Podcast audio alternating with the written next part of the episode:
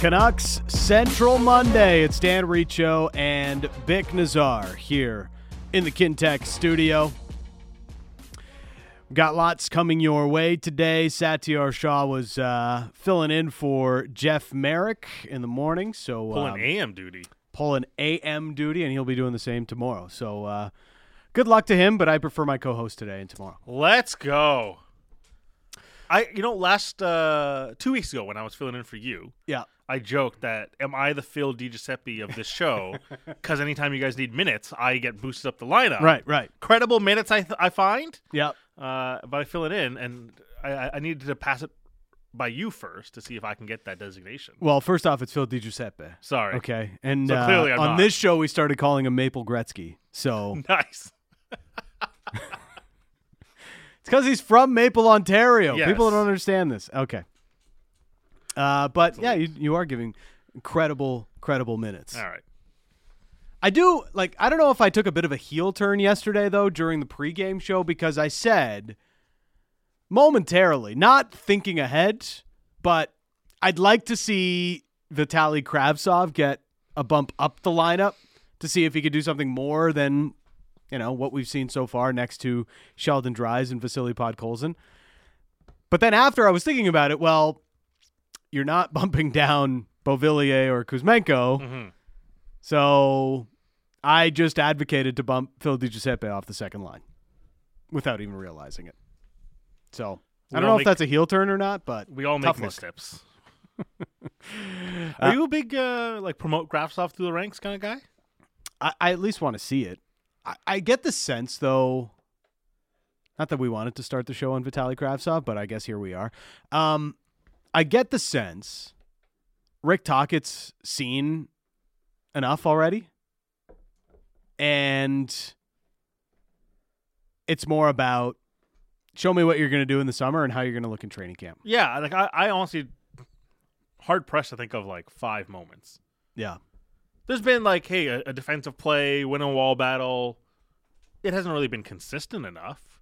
He's got the one assist. The numbers are pretty ugly too. Yeah, it, I look. I, I'm I'm pro the player getting on games Mm-hmm. like he is right now, 11 minutes.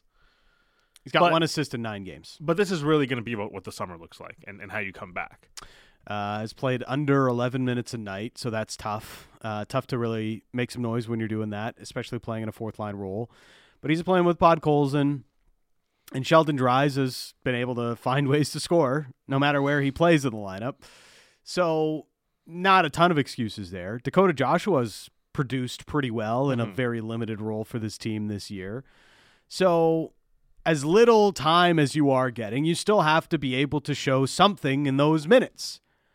And I would say the moment that sticks out to me most is the assist he had on the power play. Mm-hmm. And aside, from that, yeah, there's been little moments. You see some traits in his game, you see some high level skill plays, but as big as he is, doesn't use his size well, doesn't have a lot of power to his game, despite the size being there. So there's still definitely some things that he needs to work on. And that's ultimately the biggest question for this player is are you going to like put in the work or are you just going to say, you know what? KHL's the better spot for me. Uh, look, we had no intention of, of starting on Yes. Kravtsov, but but the takes are coming in. Raymond texting in. Uh, what would any player do in nine minutes a game? Hate the argument he doesn't done much. Look, that's fair, but we're just talking about like has he done enough to merit more minutes? Yeah. And to me, like, I, I think it's been a fine experiment. Continue going on this path, and ultimately, yeah, this is going to come down to the summer. But I haven't looked at it and said like, oh, we we need to boost this guy up. I'd rather see Beauvillier just keep getting minutes. I'd rather see, you know, the way PDG is earning those minutes right now. Yeah. like I understand why he's higher in the lineup. So Dakota Joshua hmm has played on average 15 seconds more than Vitaly Kravtsov. Now he's played 66 games and has the 9 goals. But that's a pretty good return. And Yeah, like yeah, can you clear that bar first? Right. We start launching you up the lineup. and even if you want it you want to say, well, what's he going to do? And I do want to see him play with JT Miller or something else above in the lineup just to see it for a game or two. Maybe not expecting much, but you have to as you say, show something first. And I don't see him winning a ton of board battles.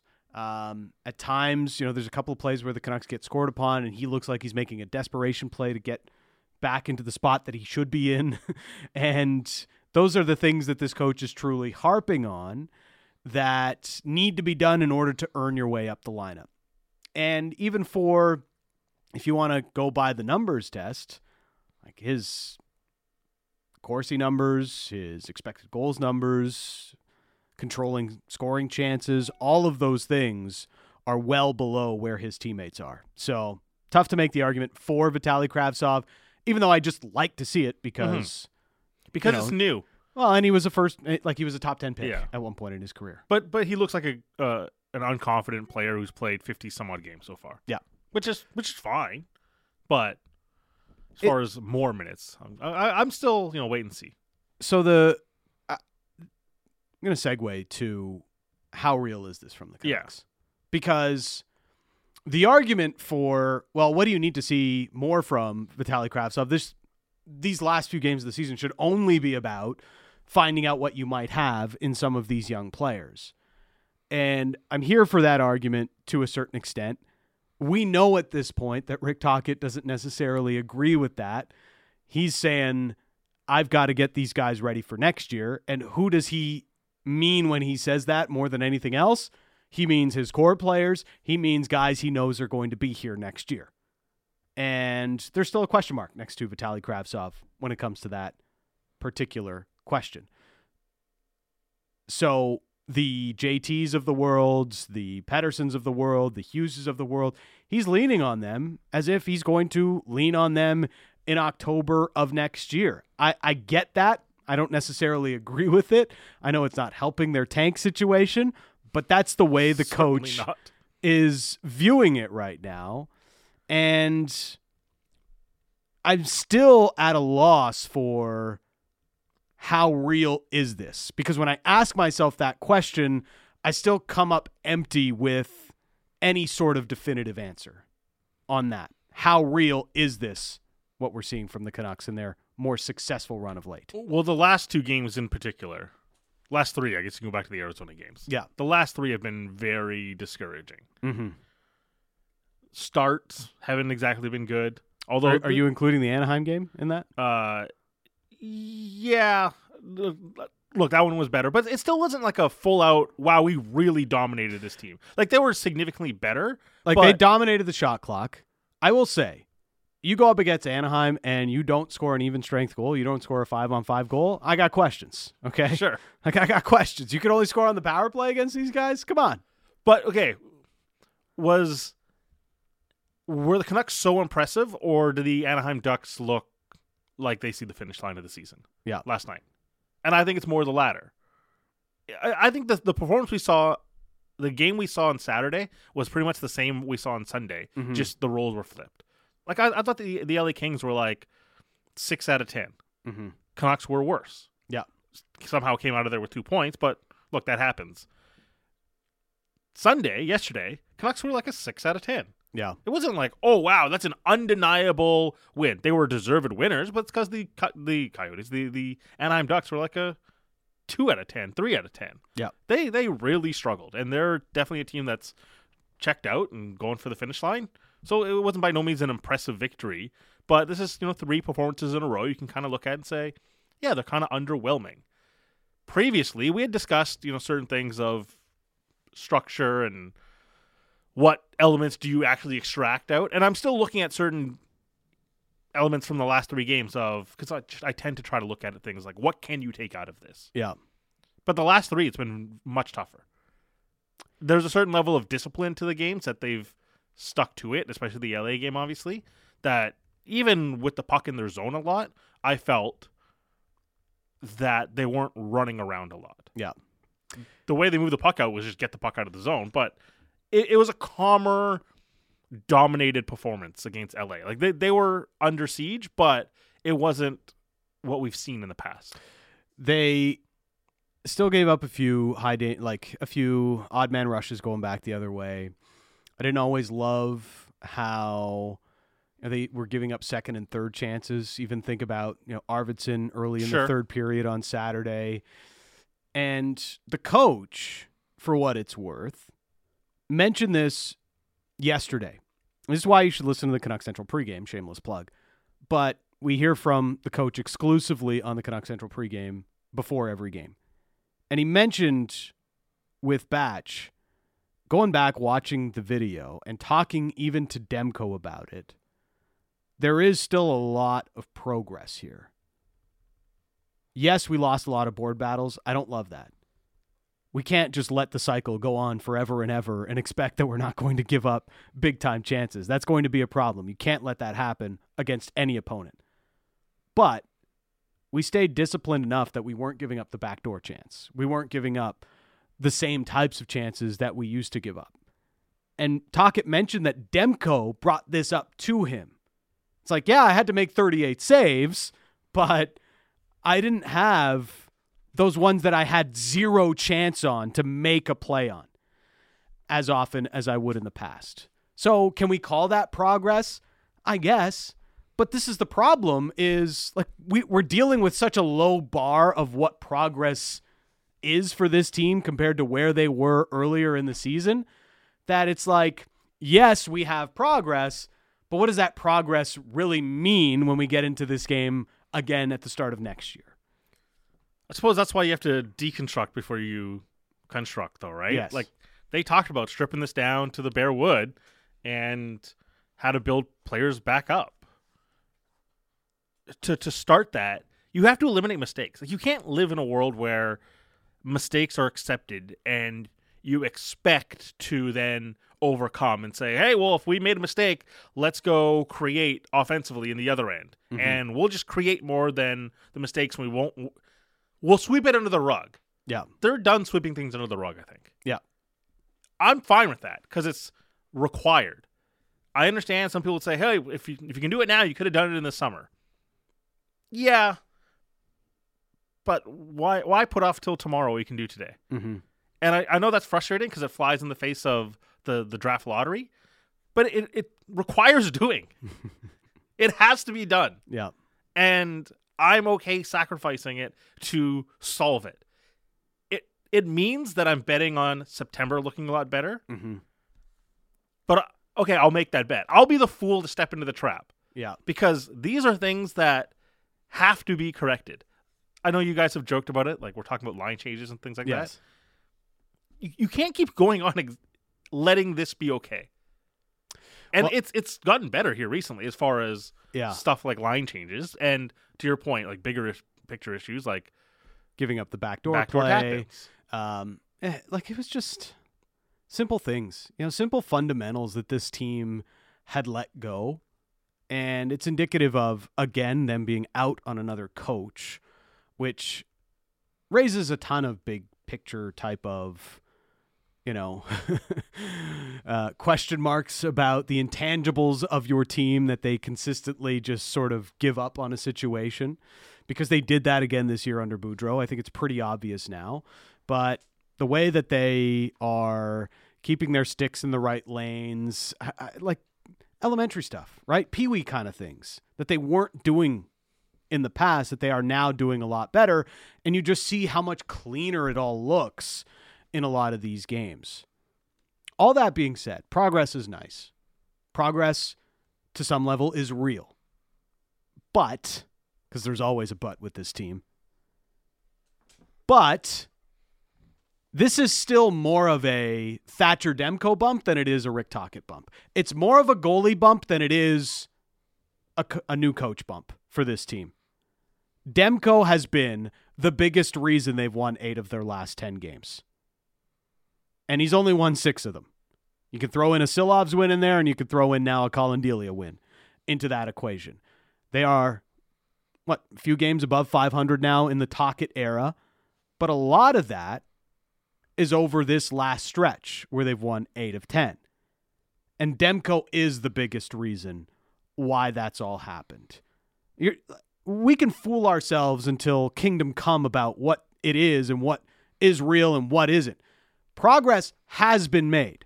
they have been better in a lot of areas. They aren't giving up the backdoor pass. They aren't giving up the cross slot pass. They aren't under siege in the way that they were constantly under Bruce Boudreau. And you see it start to bear out in the numbers. They're about average in a lot of metrics, maybe even a little bit below average, but that is a long way from where they were under Bruce Boudreau. And that is progress. But when we think about how that translates into next year, I'm not sure how to grade that because it was similar under Boudreau. You look back to last year's stats and the Boudreau bump. Again, Canucks went from bottom in the league to pretty much everything with Travis Green to all of a sudden middle of the road, a little bit below average, maybe a little bit above average in some metrics. Certainly, offense, they were above average in the Boudreau era. The power play was unbelievable, and the goalie was incredible. And that's what we've seen over these last 10. Thatcher Demko, of all goalies in the National Hockey League, is second in goals saved above average since he returned from injury. So, that stat alone, I almost don't need anything else other than that to tell me that this is more of a Thatcher Demko bump than it is a new coach bump for this team, Bik. It's true. And like this is always the thing that's difficult to separate teams improving and good goalies. Yeah. You know the old phrase, show me a good coach, I'll show you a good goalie. Yeah. Right? It, it, it's absolutely fair. And and this is why people say, "Hey, we're doing this all over again." Mm-hmm. Thatcher Demko was sparkling last year. And, you know, the, the point I've made is the team, like, there were warning signs that the odd man rushes and the goal prevention from Thatcher Demko on those odd man rushes, like, that sort of stuff can wane and flip real fast. And even Jim Rutherford and Patrick Allvin were not impressed with what Yep. they saw through the 57 games. So it, it's fair. And again, I'll, I'll I'll be the one to step in the trap. Yep. I I like the way that they're playing more than they were last year. They were up against a lot of uh, backup goalies last year. They were they were maxing out on effort as well last year. Mhm. And yeah, they finished 11th under the Boudreau era last season. Yep. But it was a scary 11th that if they if they managed to hold it up, okay, it still would have been on the back of Thatcher Demko. But you saw at the beginning of the year when he wasn't right, it really went pear shaped really fast. 650, 650. Uh, this one. Are you the same pair of moaning myrtles that will cough a furball when they draft 14th? Get on the tank train, boys. It's the only righteous path. You know, for me, the, the, the tanking thing is a executive level game. Yeah. Obviously, look, I'm not even going to say coaches and players don't tank, but for me, it's like, what moves did you make to go ahead and push towards a tank? Look, they traded Bo Horvat. Yep. They traded away Luke Schenn. The executives did their job Mm-hmm. as far as Shut down Ilya Mikheyev. yeah, m- making the team worse. And Thatcher Demko was out for a long time. The executives did their job. At that stage, I have less anger Mhm. over the results because it's a probability exercise and you're asking for certainty. You're asking for something that isn't real to say, try to lose the game. And, and, and that's just not real. And so Yeah. for me, it's did the executives do their job in trying to make this team worse? And I think they did probably a good enough job of it. Could they have mm-hmm. done more? Kuzmenko and all that sort of stuff? Sure. I, I would have liked to see him stay, but to me, they did plenty. Like the, the team, the team that was last year. Horvat was on the team. Luke Schenn was on the team. Oliver Ekman Larsson was playing. Yeah. Tyler Myers didn't miss any games. Um, th- there were, I think last year's team per talent was probably better than this one's. Yeah. And so, what's the difference? Are they playing better hockey? Yeah, I think they are. They're playing somewhat better hockey. I- I'm not going to disagree with you there. We've talked Travis Dermott it. was healthy. Uh, Travis Dermott was healthy. Uh, you know, they've been trotting out a mostly AHL blue line. Uh, Quinn Hughes and a bunch of guys. That like Ethan Bear comes back and starts playing over 20 minutes, and it's a noticeable difference. Yes. Like from where we were with Ethan Bear mixed in with um, OEL, Mm-hmm. you'd say, okay, there's like a gap. Like there's a gap between OEL and Ethan Bear. Yeah. And then Ethan Bear comes back, and you can tell there's just a little bit of difference. Obviously, he's still working up to get to game speed after uh, a little bit of time off, but like, there's a reason he's getting more minutes significantly more minutes immediately uh, when coming back, and you can see just a little bit more poise in Ethan Bear's game compared to Burroughs and Brisebois and so on. Eight of 10. You win eight of 10. And if you look at the sample of these 10 games where they've turned their record around and made finishing five, bottom five essentially a pipe dream, how have they won these games? As you say, it's not up to, like, management did their job in making the team worse.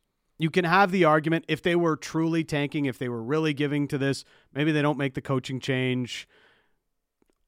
A whole different slew of questions go into that. But the plan is and has been this is what it's going to be for the rest of this year, but we want to be good next year.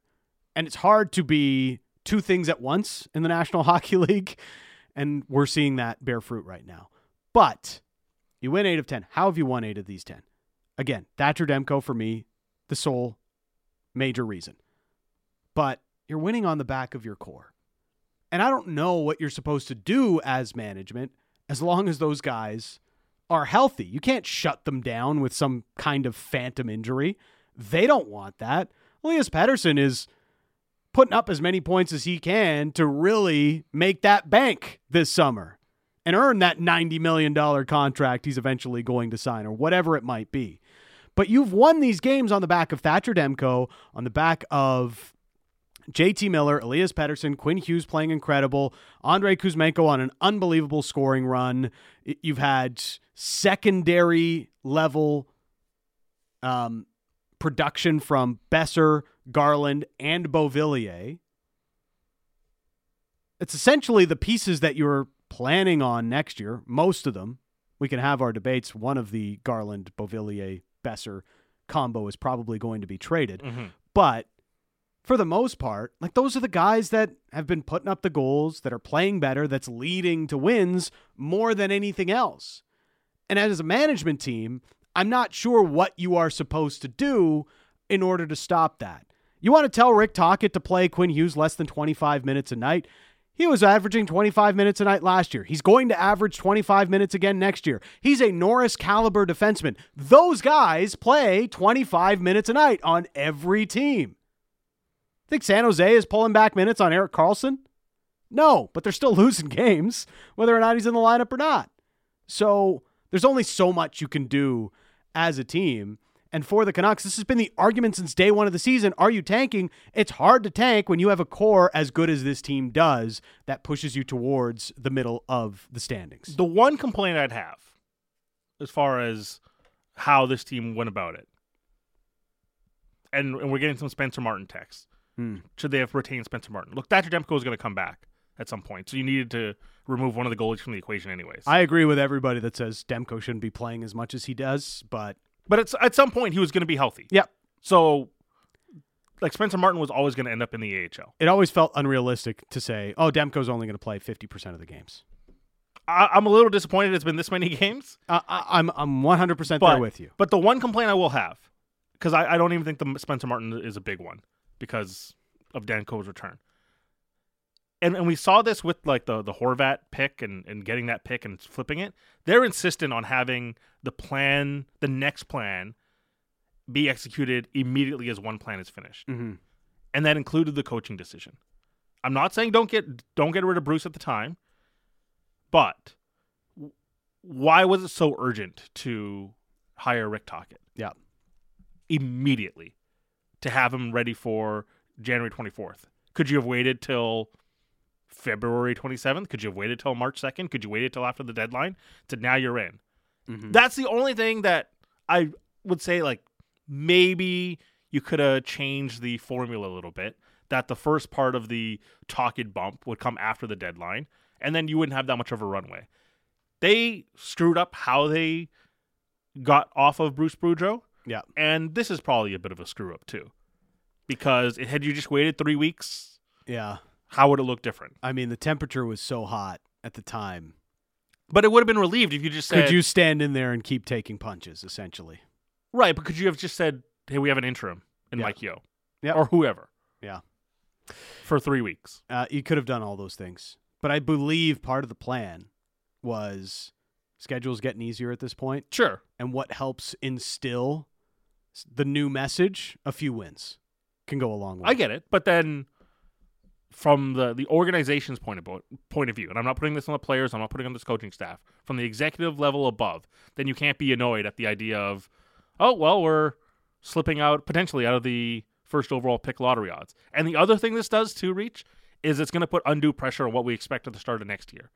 Had they just finished seventh and gone about it and hired Rick Tocchet, say two weeks ago, and we looked at it and said, okay, well here comes this new coach, he gets twenty some odd games to do Mhm. this we'll get a better idea of next season. Well, now we're getting a really good idea that we're pulling our hair out or whatever hair I have left to say, what is this? Like, Mhm. what's real? Because we're getting a decent chunk of gains here to look at to say, what is the Tocchet system like? What is life under Rick Tocchet going to be like for these players? We're getting a pretty good sense of it. We'll get more of it come training camp. But now this is putting pressure upon them, winning these eight here and pushing themselves into that middle. Now suddenly go if if you want to compete, then come October you better compete and you better win immediately to take some pressure off yourselves. Uh, we have so much still to get to. Uh, we were going to talk about uh, JT Miller and his recent play. Did not get to that. We'll continue to take your texts as well. Irfaan Gaffar will join us. And the season Quinn Hughes is having, it gets better and better, doesn't it? We'll have more on that. Still to come on Canuck Central.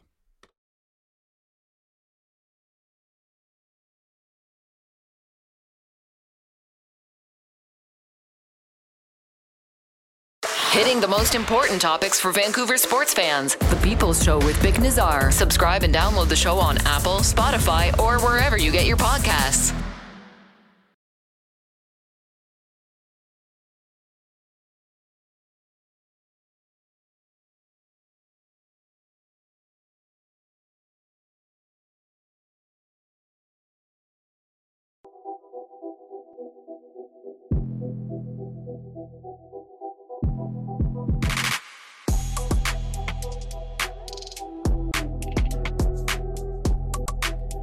Canuck Central in the Kintec studio. Kintec Footwear and Orthotics, Canada's favorite orthotics provider, supported by over 1,500. Nope, nope, nope. 2,500 five star Google reviews. Find your perfect fit at kintec.net. Uh, March 20th, the first official day of spring, Bik. I know it felt that way this weekend while we were covering a couple of Canucks games. but uh, first, uh, first full days of spring. Dead of winter is over. Are you sad? Do you shed a tear? You're like king of winter guy around here. a little no? bit sad, yeah. I don't know how you do I'm- that. I'm pro winter. do you not have sad Well, disorder like uh, everybody else? I used to, because you know when I lived up north. Yeah, My my first radio day in Grande Prairie, yeah. they do the orientation, and they're like, "Welcome to the industry, all this, but uh, hey, just a thing. Just be aware that like this is a thing. You move up here, light is non-existent, sunlight is gone for long stretches." I was like, "What are you guys talking about? I'm a 21 year old punk." Yeah. And sure enough, like December, in the height of December, I was feeling it deep. Oh man. And you once you like click in, you're like, "Oh, this is what they told me." Then I was all right after that. Okay. But like again, I've experienced some harsh winters. These winters are nothing by comparison. So I, I like winter.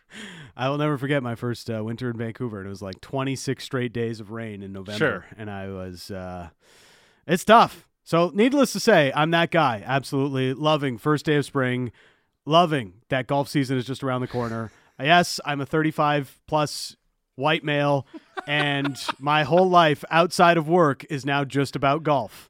I have hour long conversations with my brother just about golf. I have cleaned my clubs twice in the last week, even though I haven't been golfing.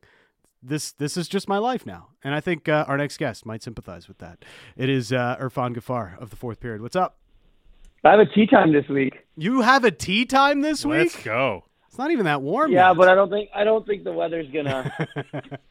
that's what I'm saying. I, I. I like. I don't know if I can golf uh, below 10 degrees.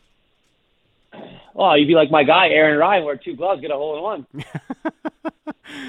that would be nice. I've never had one, so I, I wouldn't know what that feels like. Have you? Have you gone as far as like? I know we send each other memes on Instagram and stuff, Yeah. golf and, and and and whatnot. But have you gone as far as like some of the people that are absolutely nuts and like sage their clubs before golf season? No, I don't do that. I've seen it. It's out there. What is Bi- this like? Bi- like Bik is like- incense? No, it's just like yeah, you know, you you rid them of whatever Yeah, crap have, they had the season before, and you hope it's good this season. you have a little séance for the. Uh, Yeah. who's the Who's the guy in Major League? Oh, that's right. oh yeah. Oh, I forget his name. Uh, anyways, that would have been a good reference if I could have completed it, but uh, You guys just got to focus on the next shot. That's all. Uh, only 13 Canucks games remaining. That's that's what I know. Uh, Don't worry about last year's strokes. Just worry about the next one. yeah, we're we're uh, we're breaking 90 this year. That's that's the hope. Uh, all right, so Canucks keep winning uh, keep winning hockey games. Irf, uh, should we talk? Should we be talking more playoffs than tank right now? What do you think? Well, I mean, Technically closer. the thing? What playoffs technically? Yeah, They could still get to But I- 93 points. So which is crazy. But like I, I I'm hundred percent in with with the tank crowd, and and I get it, and generational players, and and in Bedard, and you know Fantilli, and and the top five, maybe even the top seven or eight picks, you know, can probably change a, the the outlook of a franchise. Maybe five to eight guys won't, but your top three, top top three to four might might, might be able to. Um, I think if you're the Vancouver Canucks, you know, Rick Tocchet's been here for what seven weeks. Um, Yep. I, I just I, I just don't know that you can go out and be a head coach and and try to coach hockey games and in the back of your mind with management telling you that you you should tank. Like, well, you're are you going to go into a game and tell Elias Pettersson, hey, don't shoot the puck as hard as you can, hmm or JT Miller, don't throw that last hit, or you know maybe slow up on the back check a little bit if you're Quinn Hughes. I just don't know how, as uh, as a coach, you can tell professional athletes to go and do that. Um, hey, Thatcher Demko, maybe let in four goals instead of three. You know what I mean? I, I just don't know how that works, especially at this point in the season. And, and if you're Rick Tocchet, you want every player available at all times because you want to see what you're working with. Now, the alternative could be for management bench Demko. Let's get uh, if someone's really hurt, let's just put them on the shelf for the year, and and we'll go from there. But at some point, you still have to go out every night and you have to compete. And I just don't think that you're telling professional athletes who get paid a lot of money to not be at their best every single night. And unfortunately, because the Canucks are winning games. Uh, we were talking a little bit on the post game show last night. You mentioned his name, Elias Pettersson, and look, he continues to have this fantastic year. And I, I kind of view this right now from Pettersson that you know you're going to clip 100 points. You know what more do you need to do to try to sit down at the negotiating table? Is this summer from the Pettersson's camp? Is this summer not the best time to go get that deal hammered out? Just because you had a fantastic year, I just feel like you're risking uh, you know, going out and maybe only putting up a 90 point season or an 85 point season. Like you've confirmed that you're a franchise center. Does it make sense from the Pettersson's camp to hammer out a deal this summer? I think they're going to think about it. I, I think that it's something that they'll definitely talk with the Canucks management about. Um, look, he's going to clip 100 points. It's a ridiculous amount of goals. He's the most important player, I think, on, on this hockey team night in and night out.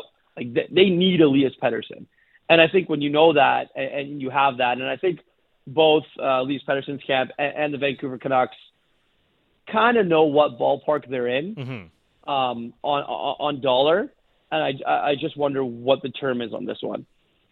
And then I wonder if you if you look at Elias Pettersson's outlook, what does he want to see happen this summer from this franchise? What needs to change in his mind in order for him to go and and and and, sign a long term deal here? I'm not saying that he won't. Uh, I think that it's Yeah. it's there's a there's a very good chance that he does, but I, I don't know that they will be that far off on a number because you already know how important he is to this team. It, doesn't Like the seem- Quinn, like when when they started with the Quinn Hughes deal, it didn't take long to get done at all right. It- because you just knew right away. it just doesn't seem as confusing as like the Miller deal, right? Because a you're weighing a couple options, either Miller or Horvat, and the number was always so interesting. This just seems fairly obvious, right? Like we're we're talking ten plus million, probably closer to eleven, and it just feels obvious that okay, this is what it is. And as you said, like term is probably the only thing to hammer out, but who's going to say no to eight years of Elias Pettersson? Exactly, and he's under the age of 10, he's under 25, Mhm. right? I mean, he's, he's literally your franchise player.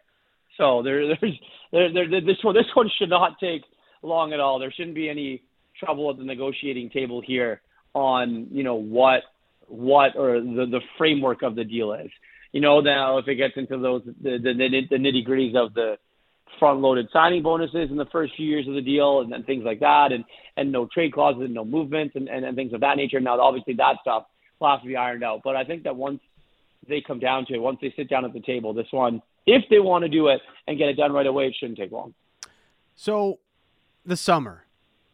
We know they have to uh, clear and shed some cap. However, they are going to do that. OEL buyout. Maybe they finally are able to trade one of the expensive wingers as they've been trying to do for so long. Myers is a possibility, maybe when especially when his his bonus is paid out. But aside from that, like what do you think is on the top priority list for these guys? Like how do they get Pettersson and co to really believe in what they are doing moving forward? What's their what's the biggest priority and why is it a left shot defenseman? because they already got the right one and everyone complained about it. Yeah. Um, but no, I think it's. I agree. I don't know that they're going to buy out OEL. I, I that one that one's a little. That, that it's only nineteen million dollars. Yeah, I I don't think that they're going to buy out OEL. I think that they're going to. You don't think they will? No, I I don't. I think it's a lot. I think it's a lot of money to scratch. Yeah. I I, I don't. I think that if they so it's paying thirty million dollars for the rest of that deal and not making the playoffs. yeah. Well, I mean, I, I agree, but I don't think that they're going to buy out OEL. I just don't think that they do it. Wow. That that's just my personal um, belief, and that's from talking to a couple of people. I just don't. I just don't see that going that route. Um, it's tough because you know he's a guy that, that kind of handcuffs your roster quite a bit night in and night out. But Yeah. it's a big ticket to scratch. That's a very very large ticket to scratch. Well, Um, very like if they're very unable to move one of the other wingers, like they may have no choice but to buy out. I think they'll be. I think. I think. I think they'll be more. I think they'll be more likely to be able to move a winger here once we get into the summer right. than they are going to than, than they are going to buy out OEL. Let's just put it that way. Okay. I think that you before the deadline we went into look at all these teams that were trying to improve your hockey team and okay Brock Boeser's name, the JT Miller name, the Garlands, all these guys' names came up because of these were teams in the playoffs and, and, and in the hunt wanting to improve their hockey team. Okay, well maybe the Canucks were asking for too much for some of these teams, but now in the summer and when you get to the draft right around that time after the playoffs are over, you know, you open it up to 31 other teams in the National Hockey League. You're not just handcuffing, handcuffing yourself to 16 that are going to make the playoffs, right? There, there's a whole lot of other teams that could be looking to improve, and, and and you could make some deals work that way. So I think that once you get into the summer and when when we see some, and you'll you'll definitely probably see some action then, and hopefully at the draft again this year. Is there any names that are starting to poke out? Because I remember like the the summer of Tyler Myers, it felt like in February and January there was an idea of like, well, Tyler Myers is probably going to end up in Vancouver. Is there any names that you, you've heard that are maybe starting to creep out uh, from Canucks camp of what they might be looking at uh, this summer? No, I don't think so. I, I think right now their focus is letting Rick Tocchet kind of see what he has with this roster, um, have one of those evaluations, and basically when he goes into the room with management, you know, him and his coaching staff are gonna are gonna have a list of things of, of what they would like and what they would like to see happen and, and improve on on this roster. And you know, it, it might be one or two more defensemen. It might be a couple different guys on the fourth line. I mean, he seems to like you know Nils Åman and, and Dakota Joshua quite a lot. You know, are, are they going to be here for, for the next couple of seasons? And and what what, what are their what are their contracts going to look like? I know Joshua's got one more year left, um, but it's, it's it's things like that. And then there's obviously you know you look at the college free agents that are going to come up. You you look at all the guys that are that, that are in Europe that that the Canucks that the Canucks might be scouting, um, and, and things of that nature. So I think right now the the assessment of what Rick Tocchet's going to have in this roster when he goes in to meet with management is is, going to be really important. I mean, it might not change completely what management wants to do, but you know, if you this this guy's going to be your head coach for for the next few years, you know, you're definitely going to want to take in um, a lot of information of, of what he has to say. So JT Miller, you know, we, we come out of the deadline, all of the uh, rumors flying around and everything that could have been with JT potentially as a Pittsburgh Penguin, but now he's playing so well. Um, and and I guess there's a question of you know is that going to be revisited in the summer, but this is kind of the guy they they signed up for when they signed him to that seven year, $56 million extension in September. This is the guy they would have expected at training camp when they signed that deal. Um, this. this is the thing about JT Miller, though, is you know, are we going to get this over the course of a full season? Is he going to show up in October? I think that's more my question mark about him right now than uh, than anything else. Yeah, well, I mean, thing, the thing is, he has showed up in October before, yeah. and that's the guy that they signed. Right? It's just it's being able to put it all together consistently. Like he's always been better in the second halves of seasons, but he yeah, normally but, doesn't he start was, as bad yeah. as he did this year. Yeah, I mean, to be completely honest, none of the roster was very good early on in the season. Yeah, that's true. But except for Elias Pettersson. Um, but I, I think for JT, look, uh, this is, I mean, yes, this is the guy that they signed up for, and the guy that they gave their money to. Um, if you're asking me, do I think he's going to be traded? Um, I, I'm not sure. If you're asking me if they had an opportunity to make a move and it was a deal that they liked, would they consider it? Absolutely. I, I think that that question still is out there for everyone on the roster, not named Pettersson or Hughes, and, and maybe even throw, throw Demko in there now a little bit. But uh, I think that you know if you're the Vancouver Canucks and you're still looking to improve your hockey team, and as you mentioned, now you need a left shot defenseman uh, reach. So if if there's a way that that you can do it, and that means you know making moves, and you know as Jim Rutherford has said in the past, you know making unpopular decisions, um, that's something you're going to have to look at. And I've said before, you know they were kind of handcuffed right right around the draft of of teams that were interested and and and, and teams that really wanted to improve their rosters they headed into the playoffs or try and make the playoffs. Now you've got it open for a little bit more room and a little bit more teams with with more cap space as well. What's your sense of what the last like 14 games have done for this management group? Is it is it befuddling? Is it uh, confirmation bias? So like, yeah, we just need a new coach, and, and now we're excited, or is it a little uh, confusing to say like, hey, here we are again, and we, it's it's not necessarily helping us what we can do long term? Well, I don't think it's the new coach thing because if you play it like that, if they go on a bad run next year, you're not going to just fire the coach and hire a new one. Mm-hmm. I, I, you just can't keep doing that, right? And then uh, and I know it's like you know, then Travis Green was hired, and then he was the coach. You know, they they were they were they, they were pretty good, and then you know they weren't. And then Bruce Boudreau was hired, and they got that bump, and then now they weren't good. Now you have the Rick Tocchet bump, and, and they're playing well. But I think the biggest thing is you're seeing a. It's early. It's only been seven weeks since he's been the head coach, but there's a little bit of that structure there. You know, they, they are getting they are you know competing in their own end a little bit more, um, getting out of their own zone, and and and, and things like that. Um, PK's obviously been been very very good um, and their power play is getting better. So I and obviously Elias Pettersson is doing what he's doing at five on five is pretty good. So I think that when you look at it from a management standpoint, it's like okay, you know, we're starting to see a little bit of this footprint of, of what we hoped what we would have early on in the season. And yes, to your point, Bik, yeah, it probably is the coach a little bit, but I, I don't think it's confused them at all. I, I think that they still have a plan, and, and obviously they said it is to make the playoffs next season, and they're going to still go and try and execute that plan here in the off season, where it's you know you you, you try and improve your hockey club defensively and offensively, and if you can find free agents that want to sign here, you you go and make those decisions. But I think from from a management perspective, these these next these last few games obviously have been uh, pretty good because your team's playing well, but the next 13 obviously are important too. I bet uh, it's confirmed that they think they need Thatcher Demko in order to be good next year. yeah, no kidding. Right? Like he's been as good as he was last year. Every single yeah. bit since he came back from this injury. And yeah. I, if you're planning on being good next year, uh, I, going back a little bit to the, the Demko trade rumors, like now that he's playing the way that he is, yeah, does this help this guy, or uh, it's yeah. like how, how do we get good next year without this guy on our roster? I I, I think it puts well, that, any sort of trade rumor about Thatcher Demko to bed. That's the thing, uh, and I, I, I would have to agree.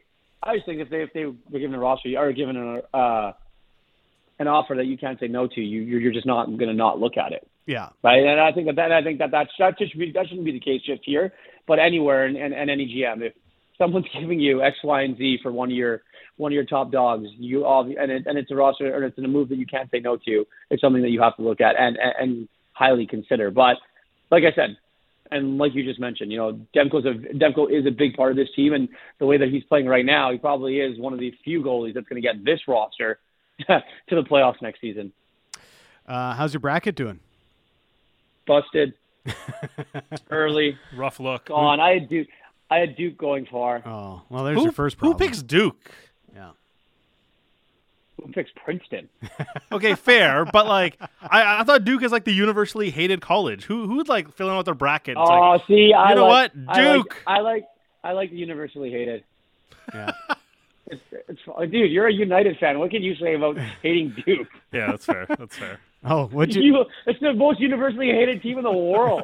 yeah. Forget about the NCAA. You guys love the heels, uh, both being United fans. How much did you love uh, Antonio Conte's like? Uh, this is my get fired ploy. Oh my god, it's unreal, isn't it? It's What it's the he doing? best. I wish more coaches did that. Make a mess and get paid. That's great. Uh, Irf, you're the best. Thanks for this. All right, gentlemen, do well. Uh, there he is, Irfaan Gaffar, the fourth period. Check him out on Twitter and uh, check out his work with the fourth period. Fascinating how the Demko rumors started flying around. And I don't think it ever really got anywhere close to him being moved. But there was the whole does he want out? All of those sorts of question marks. He's obviously declined all of those. But you watch Demko play now, and you're trying to map out ways that this team can be good next year. I don't know how you do it without him. Like, there's no way it's even conceivable to build a playoff team without that guy as your number one goalie next year. Unless there's like a Tristan Jarry or a Semyon Varlamov. Yeah. But again, that to me is like a big bet. That to me is you're solving three other things elsewhere on the roster, and then you're getting the goalie. Yeah. And I, man, that's terrifying. New outcome. goalies got to get acclimated to your system and your defensemen and their tendencies. And I honestly, I think we've overlooked that. How goalies pair with defense. yes. I think for too long we've sat here and just said, "Make a save, Mm-hmm. Make a save, coward." I think too long we've done that, Yeah. and now it's like we're understanding the the relationship between how a team defends and how a goalie processes that information to make the saves. Yes. I think we're we're better at it than ever, and we're still probably miles away from actually understanding it. But that's a scary proposition. I think the only way you even think about a Demko offer is if somebody comes with the equivalent of three first round picks. However, you want to shake that out, but like the equivalent of three first round picks. And guess what? In the National Hockey League, nobody's yeah. given up that for a goaltender. So you're keeping Thatcher Demko.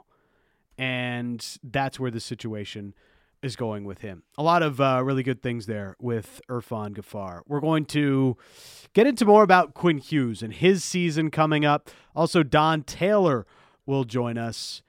And is the World Baseball Classic making you yearn for a World Cup of hockey? That's also coming up in hour two of Canuck Central.